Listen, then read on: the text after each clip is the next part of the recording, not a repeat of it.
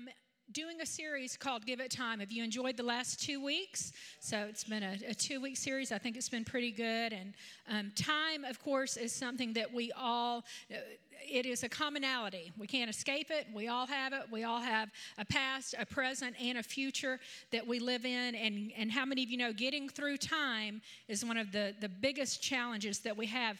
Guys, if you'll go ahead and put the first slide up for us. This is what we've been looking at. We've been looking at the fact that God placed us inside the middle of brackets. So we've discussed the fact that time has taken place before my brackets and time will take place after my brackets, right? We understand that timeline exists far outside the realm that, that we in a physical human body form on this planet exist. So the good thing is, though, that we have a relationship with the one who was before it all right? The God of the eternal past who was here before the foundations of the earth, before the foundations of the world, actually, even before you were, were even thought about, He existed. And He has been where we have not been. So not only has He been before us, but He has been to those places, the Bible says, that we have not been, and even beyond that. He is the God of the eternity past and God of eternity future. So that would lead me to believe that He knows a little bit more than I do, because when I think about myself, I am grateful for where I'm at in life right now. And um, I'm not quite sure where to define that. I just know that I, you know, I don't exactly wear my jeans like I did when I was 16, so I think I might be middle age. So still a little better than where my mama's at, but middle age. Middle age is, is kind of where I am, and I'm grateful for that. So, even though things in my body may not be like they used to be, how many of you know that as a 53 year old, I know a little bit more than I knew at the beginning of my bracket? Right? Not quite as green as I used to be. So, um, probably not as wise as those two right there, but I'm not as green as I used to be when I was two and three and four and 16. So, next slide longevity, I believe, within our bracket serves as a gift to us because it reveals ourself to us.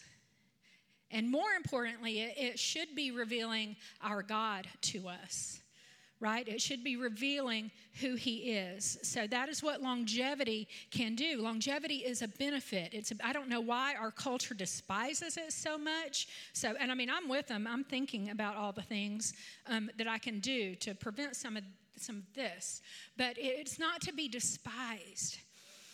Age is a good thing. Wisdom comes with age. And I'm in so many lanes right now, living in so many lanes, that I am so thankful that I am not where I used to be. I live with a 29 year old, a 27 year old. Actually, she just moved out, praise the Lord, in her own apartment. A 27 year old, a 16 year old, and um, a two year old actually is in my home as well, just rummaging around. And I look at them all the time, and I'm just so grateful right? That I have age. I mean, I love them. I love my relationship with them. But the 29 year old who has the two year old, Johnny Love got stung by a bee this week, and it was a bee, it was a bee sting.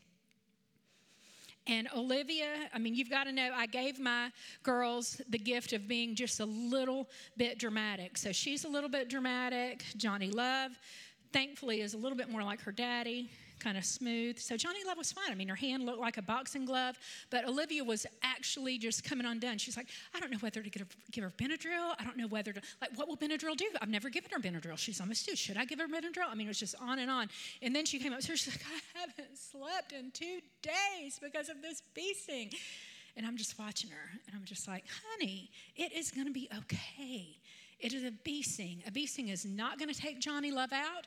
Believe me, you not sleeping for two days, that's nothing. It's not going to take you out. It is the rest of your life that you're never going to be sleeping. Enjoy the fact that the bee sting is going to go away, but don't get used to sleeping. Like it's never coming back, but you're going to be all right. You're going to make it. Why? Why can I say that? Because I've been there right? I've been with the broken arms, the staples in the head, the broken noses. I've just been around a little bit, so I understand that you're going to be okay. And then Sophia, my 27 year old, is pregnant, and all she keeps saying to me, she's like, Mama, people keep talking about like the head, but nobody mentions the shoulders. She's like, how? Like, why? Why hasn't anybody mentioned this?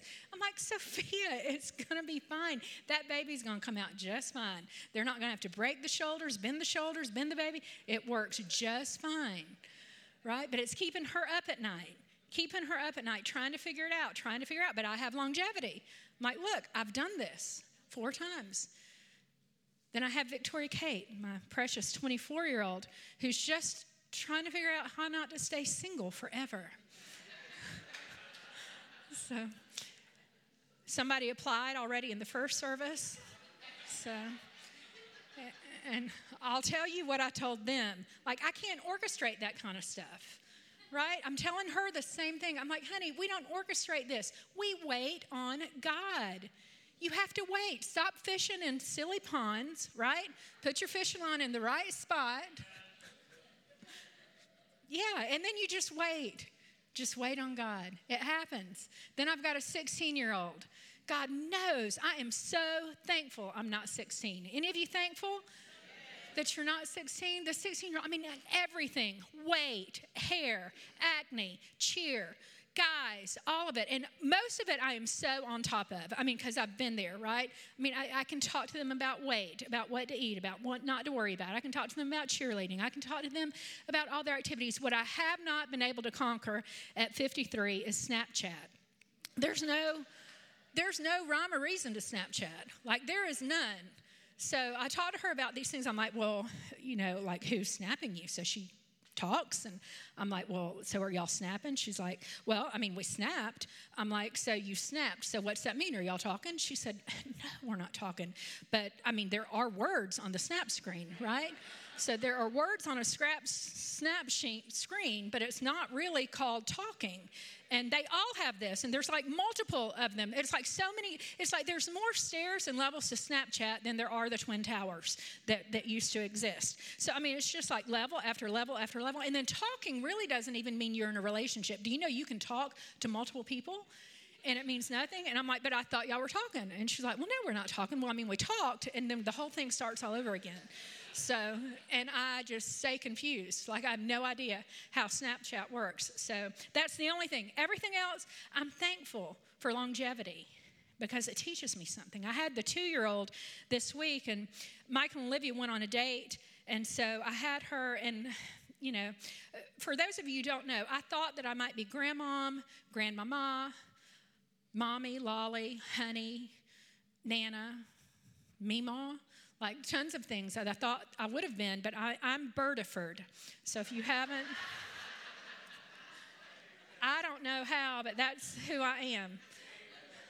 I'm Birdiford. Birdie was okay. I was okay with Birdie, but it's it's transitioned to Birdiford. So I've got Johnny Love, and she's like, Birdiford holds you, Birdiford Target, Birdiford babies, Birdiford three babies, Birdiford four babies. You know, I'm like, yes, we're gonna do all those things. So we do all those things, but we get ready for bedtime which Olivia had given me strict instructions, and I try to obey the strict instructions. She's like, eat all these things, do all this, have all this fun, play all these games, and then put my child to bed right? Well, Johnny Love is a co-sleeper. So I asked her, I said, Johnny Love, are we gonna, you wanna go night night in mommy's bed or in Birdiford's bed? She's like, Birdiford's bed.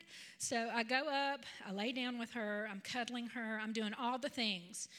So I'm scratching, I'm singing, I'm tickling, I'm rubbing the nose, I'm patting, and then she starts this process of, of Birdie no sing, Birdie no sing. No sing, Birdie. No scratch, Birdie. No scratch. No scratch. So, and I could tell that was her son. Like, I'm getting kind of tired. Don't don't woo me into this sleep zone, right? So she starts putting her boundaries up. She's like, no, no, no, no, no. Well, then the crying started. And grandma's holding her. I'm like, it's going to be okay. It's going to be okay. You're going to go to sleep. And she's crying, like screaming, like so loud. And I hear her do this with her mother. It's different to hear it done than for you, the grandma, to have to do it to them. So, and I'm sitting there thinking, who do I want to disappoint more, Olivia or Johnny Love? Like, what do I do here?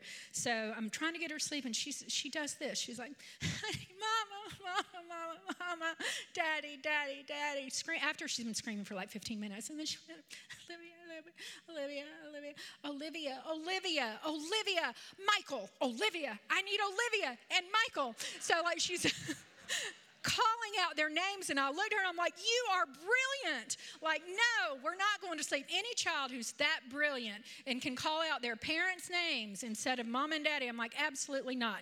You're not going to sleep. So I get her up and I just start walking around with her. I'm like, There's no way. She deserves to not sleep because she is she was just that smart. So I got up and I started walking around with her. Well, Olivia comes in and she's looking at me. I'm like, she's just a smart kid. I mean, you've got a gifted child, I think. So she probably really doesn't need the amount of sleep that you think she needs because she's so smart. So I was laying down that night in bed thinking about, gosh, I hated to make her cry. It's just that grandma spirit that comes on you. You know, it's just like, I hated to make her cry. And I was like, bless her heart. But her mama knew what was best for her. Her daddy knew what was best for her. And I was like, I hate that. Um, she really needed to be in that position of sleep. She needed to sleep. And as I thought about it, I thought, whew, thank God I'm not two anymore. And as soon as I said it, to myself. So I heard the Holy Spirit show up, and he said, Oh, really? He said, Because I think the last time you were in a position that you didn't want to be in, you wiggled, you squirmed, you complained, you whined, you cried, you fasted, you prayed, you did everything possible to circumvent the position that I needed you to be in to be best, right? Could it be possibly, next slide, that our wise Father who existed before time began, right? Not just before the two year old, but way before time. Could it be that that wise Father who existed before time began has already been to the eternal future, has positioned you in places, relationships, jobs, and circumstances for your benefit, and you just spend all your time trying to circumvent it. The little bracket that you've got, trying to figure out how to escape tomorrow or hold it so tight so that you can control every single bit of it, which is an absolute fallacy to even believe. It's why we're, it's why we're anxious, it's why we're depressed, it's why we aren't sleeping, because we believe a fallacy that we can even remotely control anything back there. And it is a fallacy to believe that we can fix anything that is on this side of it. And we spend our bracket trying to do both. We spend our bracket living in regret of what happened yesterday or fear and worry about what happened tomorrow. And I laid there in the bed and I was just like, gosh, I hate that about me. so I don't like it about me. I don't like it when God compares me to the sound of a two year old. Right? I mean, surely, at least maybe I've passed Stella. And no, he's got me back there as a two year old, just whining and pouting and crying, trying to circumvent the situations that He has me in. And so I just was overwhelmed with gratitude for the patience that He has with me.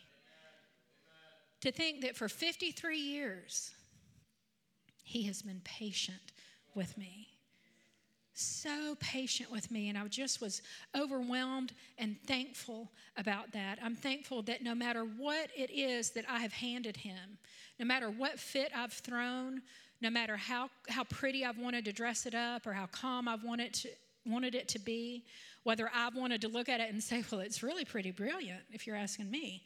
Like, it's a pretty brilliant thing that, that I've done, that I should be able to escape this, that He has remained faithful and patient with me and he's been patient with you. And so I want to talk today for a little bit just about that patience, the patience of God, the God who existed before the foundations, before you were here, before the planet was here, and the God who goes on and on and on and on. And how that affects you and I, how it affects our time bracket while we're here. So, put the next slide up, please. He is an eternal God, and we should be living nowhere in regret and nowhere in worry.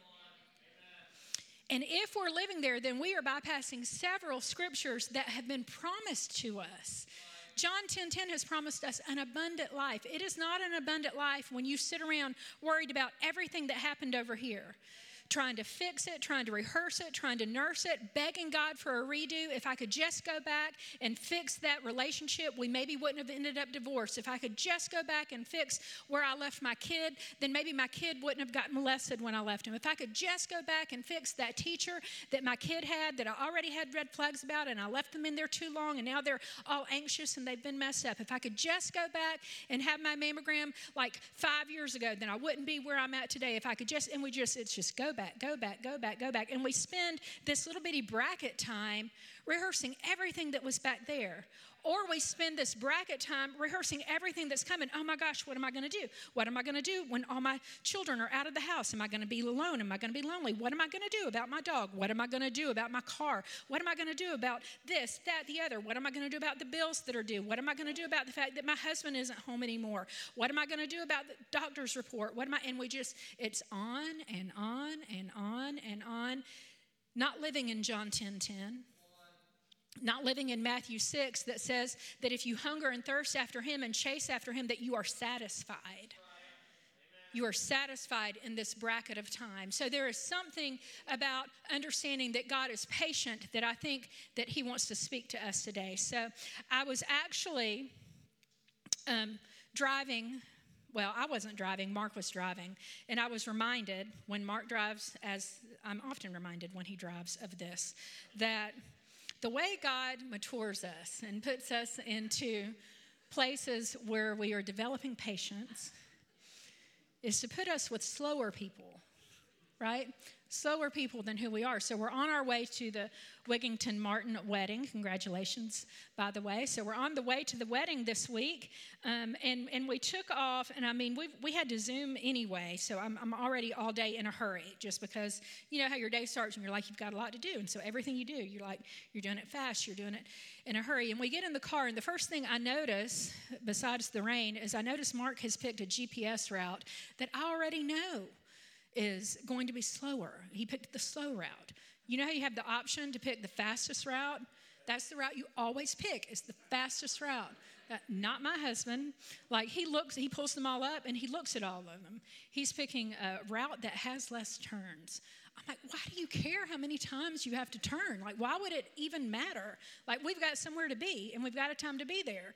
And so he's like, nope, we're going this way. And so the submissive, silent wife that I am, he took off. He took off to go that way. And about 10 minutes in, I kept watching. You know how that little time goes up, like when you're going to arrive? So, well, the time kept growing as I knew it would because I go to Atlanta so often. So I'm, I'm watching and I'm just like, this is not going to work. So he has us like 15 minutes late to the wedding. I'm like, that route is not going to work. So I pushed the button. A, a sign came up and said, faster route, faster route. And I'm like, yes, push the faster route. So I pushed the faster route. And um, we kept it together, go. Stella's in the car. And do you, do you, do you ever have children that, like, if you even have a cross moment with each other, they look at you like, are y'all fighting? And I'm like, that was not a fight. That was, we're working out what to do with the GPS. Like, not a fight at all. But they get real panicky. They're like, oh. So we kept it together, didn't even comment. Just He just knew that's the way we're going. So we go that way. Then we get on the interstate, and it, he's like a turtle. Does he drive like a turtle? Just like a turtle. And granted, it's raining. But you don't have to go 40 on the interstate when it's 65. So it's just not. And so I'm looking at him, I'm like, and I just started chuckling. I'm like, always? Like, are you always, do you always drive this slow? And he's like, Robbyn, it's raining. I'm like, it doesn't matter. And he's like, I guess you just want me to be hasty. I'm like, I guess I do just need you to be hasty. Like, we've got a wedding to get to. And so often, waiting, next slide, is where God puts us Maturity for patience is created by being placed in situations that require waiting. And God knows His grace and mercy will never be seen without it. Right? Waiting. When He puts us in situations where we have to wait. I don't like to wait. Some of you don't like to wait. That's why you swiped right instead of left. And now you're in a mess, right? Swiping the wrong way on Tinder. So you got to swipe correctly. So you got to use your brain. You can't be hasty here. Can't be hasty in things. But I prefer hasty. I prefer quick. I prefer prefer getting there. And I think some of you do too, right? But not our God. He is not hasty. He is not hasty.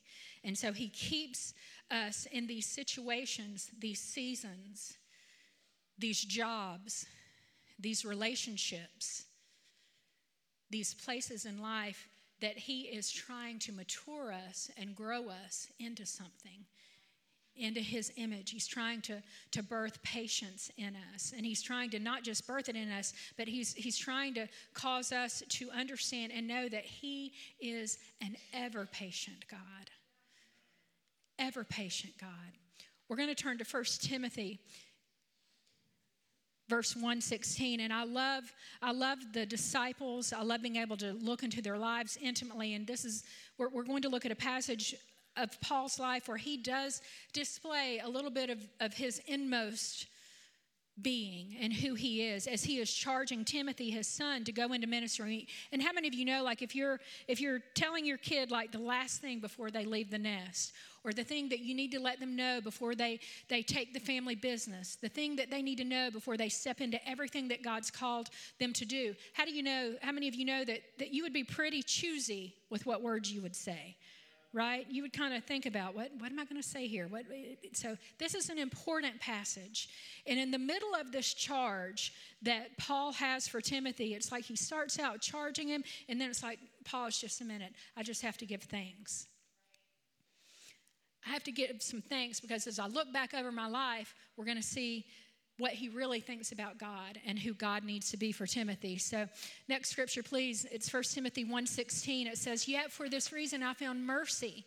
As he's talking to Timothy, he says, "So that in me as the foremost sinner, the one who had in his mind messed up the, the most in his bracket, from the very beginning of it until he was on that road, the foremost sinner, Jesus Christ, might demonstrate his perfect patience as an example for those who would believe in him for eternal life. What kind of patience did Paul say he had?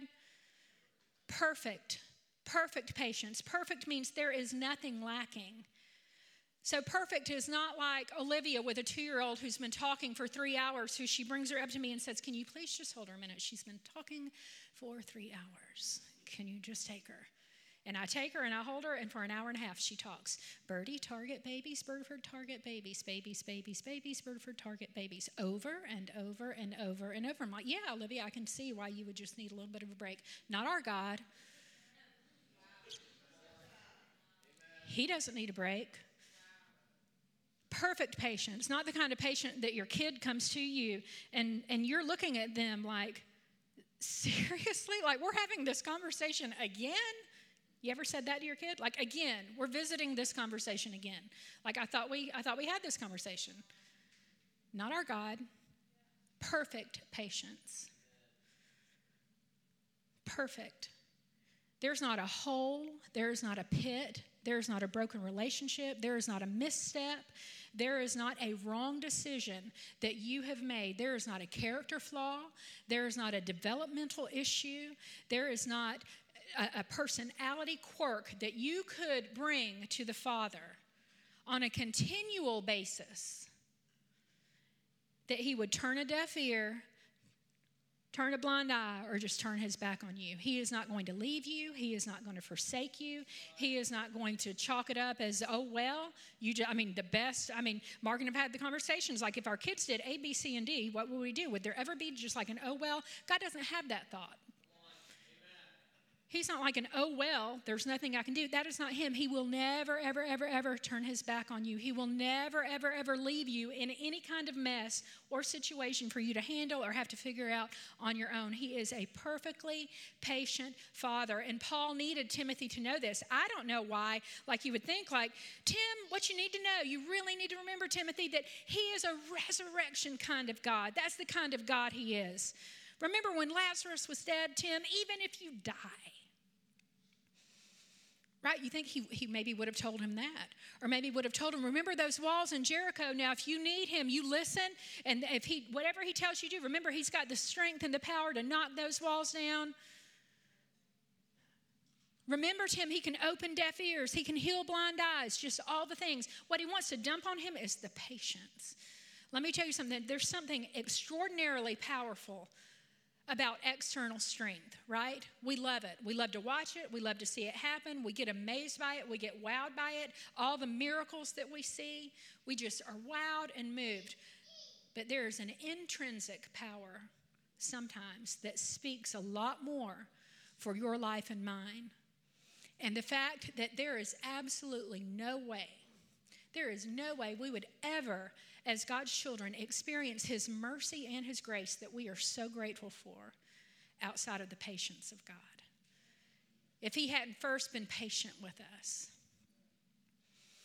if he hadn't first thought about being methodical about how he deals with us and how he speaks with us and what he does for us, what he does for us. So, dues? Did I just say dues?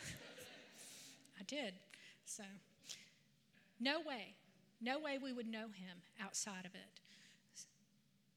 You know, sometimes I get in places and I think, gosh, I mean, I don't really, I mean, I think I've grown a lot, right? From the time I'm, I'm like 53. Like, do I really want to grow anymore? And then God puts us in these tight, confining spaces. And I just think, here we go again. But I promise you, it, the lessons that we learn waiting and having Him reveal Himself to us when we're patient are so beautiful to behold. So when that doctor looked at me when I had cancer and said, honey, you need to give me a year, a year wasn't, I mean, I had an answer day one when I went to the hospital. I was like, here's what we'll do, and it's over. And that just wasn't the route because God wants to teach us something. And we have to be sensitive that. We have to listen to it. It's why Paul was able to say to Timothy, he's got perfect patience. Any problem that comes your way, anything that you've dabbled in, anything that, that you need fixing, He has perfect patience. Next slide. God has forever been intentional with demonstrating to humanity His kindness, His grace, and His mercy. And when I think about that, when I think about the fact that, that Paul picked this, um, I, I, I just want to know why. Like, why? Is it, is it just for other people? Like, what in his life caused him? There had to be something in his life that caused him to, to pick this. And so, as a student of the word, one thing that you need to know when the Bible says, go to that, go to this, the next slide. It's going to be the scripture that we read in the beginning. I have something else highlighted. When you read something in scripture that says, therefore, for this reason, when you come across those things, it would behoove you, if you want to study the Word and be a student of the Word, as we all should want to know so much more about Him, that we figure out why. Why is this? It's for this reason. What reason? For what reason? Did he find mercy so that in him all of this things all of these things could be revealed the perfect patience everything else so when i read that i thought i'm going back i'm backtracking in paul's life i'm backtracking in this passage and i'm going to see what reason is this what reason has Paul deduced this? So go to the next scripture. It's one scripture up if you're in your Bibles.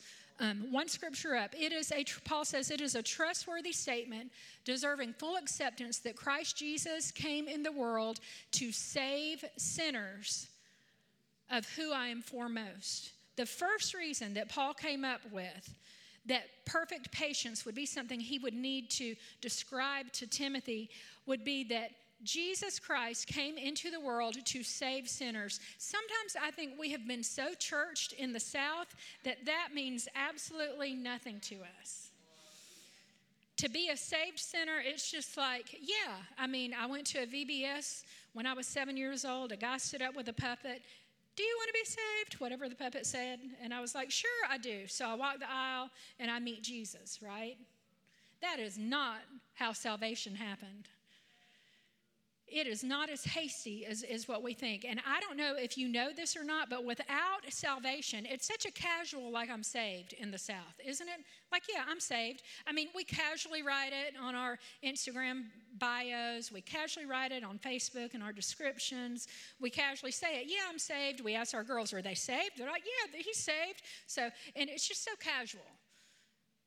That, that is not salvation. That is not the picture of salvation. We have so forgotten. Do you understand that without salvation, you had a death sentence on your life? You had a death, like you were doomed. And from the foundation of the world, if we believe that God is an eternal God who existed before time began and is going to exist after time began, He knew before the foundations of the earth that He had to get you here and He had to get you saved right? I know it's a weird concept. Weird to know that he was going to create something that he was just then going to have to rescue and save. And it took him years upon years upon years upon years because he's not hasty in the process.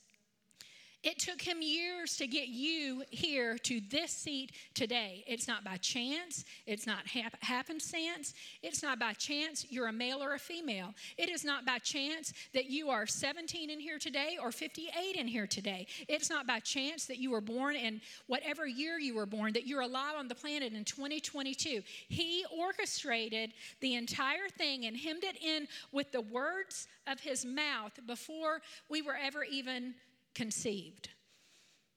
And salvation worked the same way, so that your mom and dad had to connect to get you here. Their parents had to connect to get them here. Your great grandparents had to connect to get them here. Your great great grandparents had to connect. I mean, it's years upon years upon years upon years. And the Bible said that He knew you before you were ever fashioned in your mother's womb. He knew you and created you. So He has He has planned and He has intentions with when He puts you on this planet. And if we think about salvation, I mean, that's just getting you here.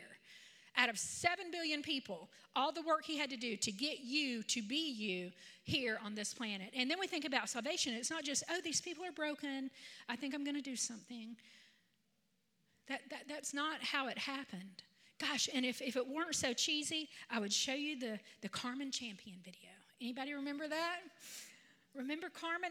I've shown it to Joey and Sophia. Have y'all seen Carmen? Like the whole boxing match? I know. I could show it to you and you would just roll your eyes like Sophia. She said, please don't ever use that as any sermon analogy ever. Please don't ever play that video. But if you watch Carmen, like he did this whole cosmic boxing match with Jesus and Satan in the, in the ring, just Jesus figuring out, you know, how he's going to bring salvation to the planet. And there's crescendos in the music and it just builds and builds and builds. And then Satan hits Jesus in the face and he falls. And I mean, as a teenager in my car, I was crying, like weeping, repenting of every sin I ever had when I would watch this video because I'm just thinking about what Jesus did for me. So I won't show you that today, but I will tell you, I will tell you that in Genesis 1, God thought it was very good, right? He created exactly what He wanted which was a man and a woman, and put them in a garden and wanted relationship with them forever. And it's almost like a chess game. It's like God makes this move, and then the enemy shows up and he makes his move. And by Genesis 3, sin had entered the planet.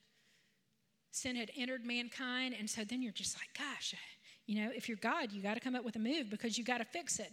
Because when sin entered the planet, it was you were doomed. It was death. It was there was no hope. You were lost, eternally separated from the God who created you. So he had to make a move. And so thankfully, he made a move. And even Adam went back in the tent together, and they ended up having Seth, who ended up having Enosh. And before you know it, the planet's worshiping again, the Bible said. Just worshiping again. But by Genesis 6, their sin shows up again, and the entire planet is wicked, so wicked that God wants to wipe them all out. But Noah comes along. So Noah comes along and, and God is like, Noah, you got to do something. I got to have a remnant. I got to have a remnant. You got to do something. So Noah is like, Yes, sir, I'll build an ark. And so God made his move and saved the planet once more. After Genesis, I mean, after Noah came and the planet was saved, we end up with the Tower of Babel just a few chapters later, where there mankind is again inserting themselves into the equation. Chaos ensues, sin breaks loose. God says, I know what I'm going to do. Like, I'm going to create a people. Like, I'm going to have a people and a nation. And so there's Abram. He says, Yeah, I'll do this. I'll do this for you. So he takes off in that direction. The Israelites are born, and before you know it, there's 400 years because the enemy had hit again.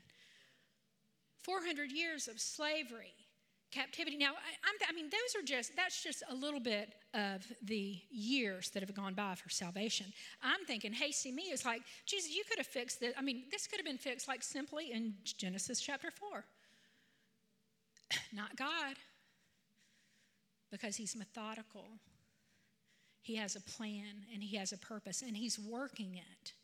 He is working that plan out so that by the time Moses takes them and delivers them from the hand of Pharaoh, we, we end up seeing all these battles, all this chaos. chaos. And in the, at the end of the book of Judges, the very last line, the Bible says that yet again, everyone was doing whatever they wanted to, whatever they found to be right in their own eyes. Last line of Judges. It's just always been this back and forth, this back and forth. Then there's like 400 years of silence between the Old Testament and the New Testament, where I'm sure the angels are sitting back thinking, who's going to make the next move? Like, who? What, like, where? What is, what's going to happen here? And then the New Testament comes, and thank. Jesus Christ shows up on the scene, and Satan has not had a move to make since then. He's defeated, he's over, he's done. But we don't live like that. And we don't live like we grasp, like we even have a grasp of what salvation means. We get more excited, me, me included, over words like restoration over words like healing. I remember, I remember when I came in, Brandon Lake had just released his song Gratitude.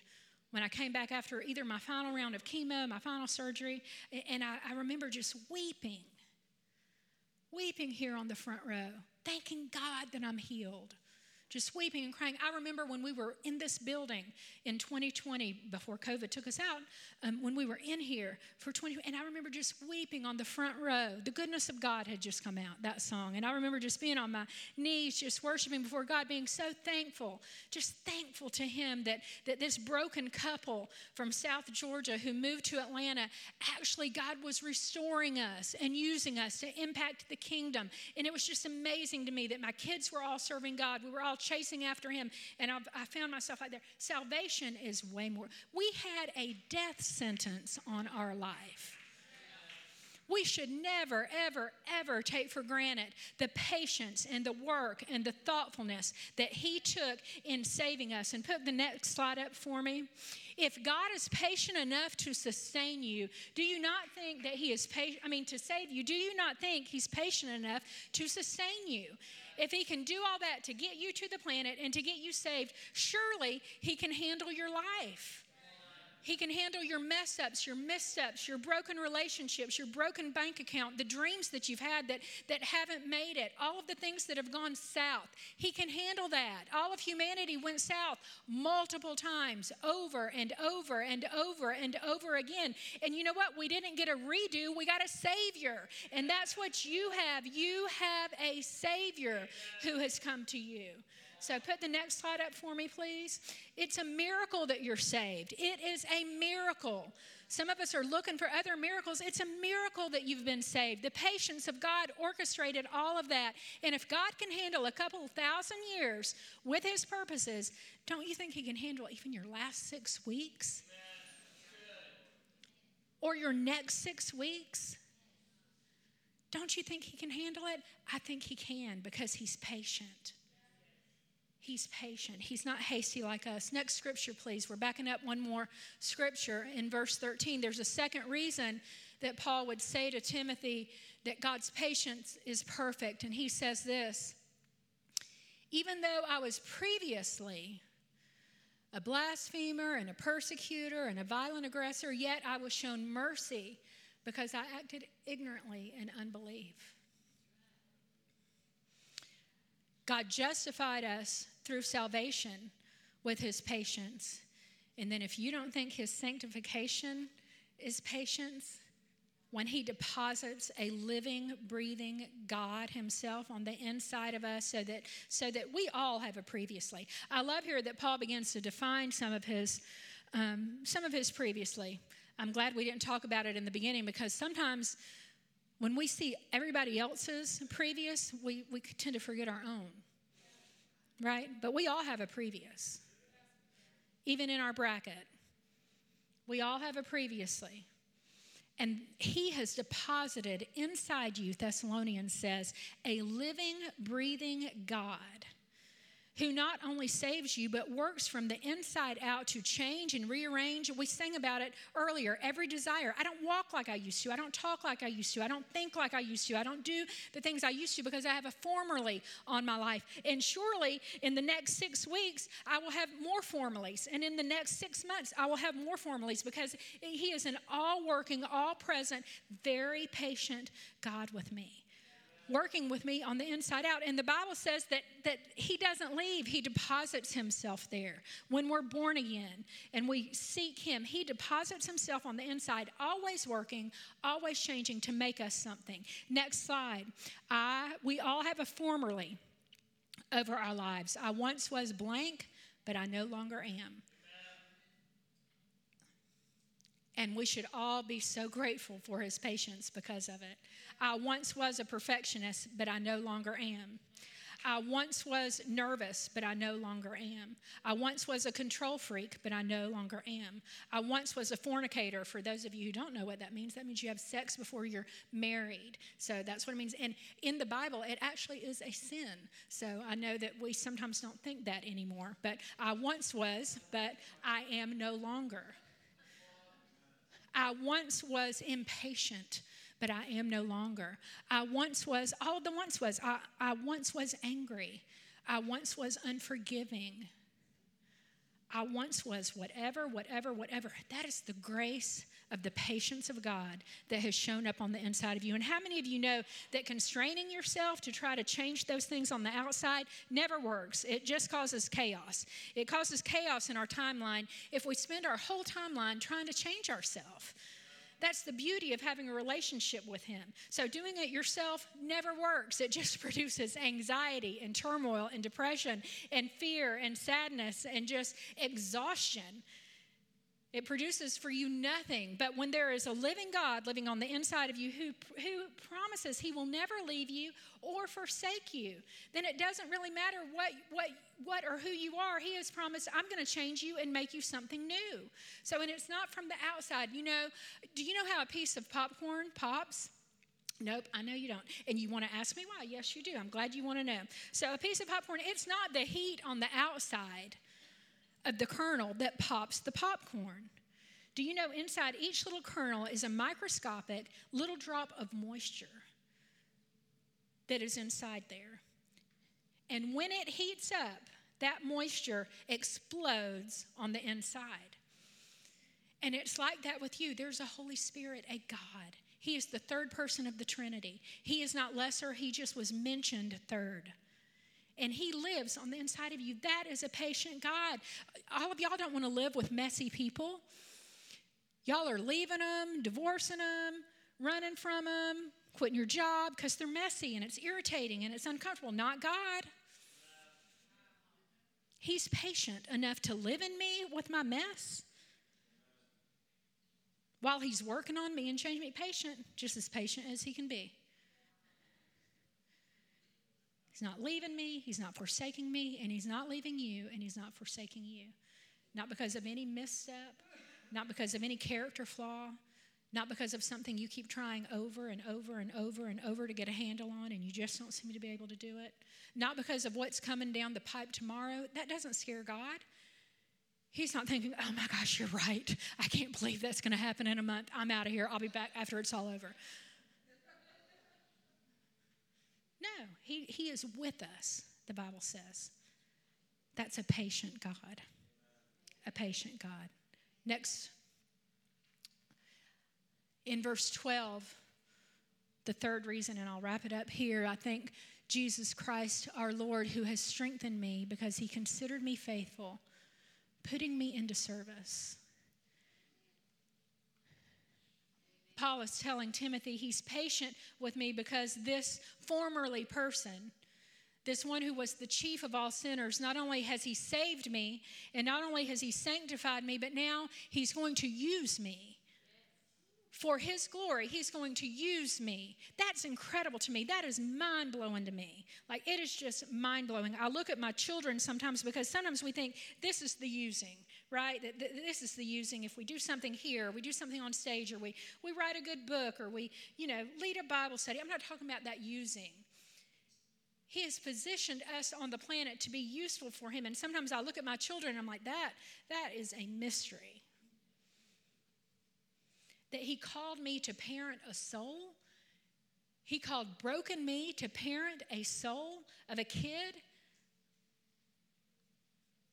Just an amazing mystery. We were on vacation at Rosemary Beach a few weeks ago um, during fall break, and I don't know, you get older, middle age, you get a little sentimental, and you just look at your kids and they grow up, and you start, you just start noticing some of the things you missed as a parent right? And you, you watch their lives and they're so great and they're so awesome.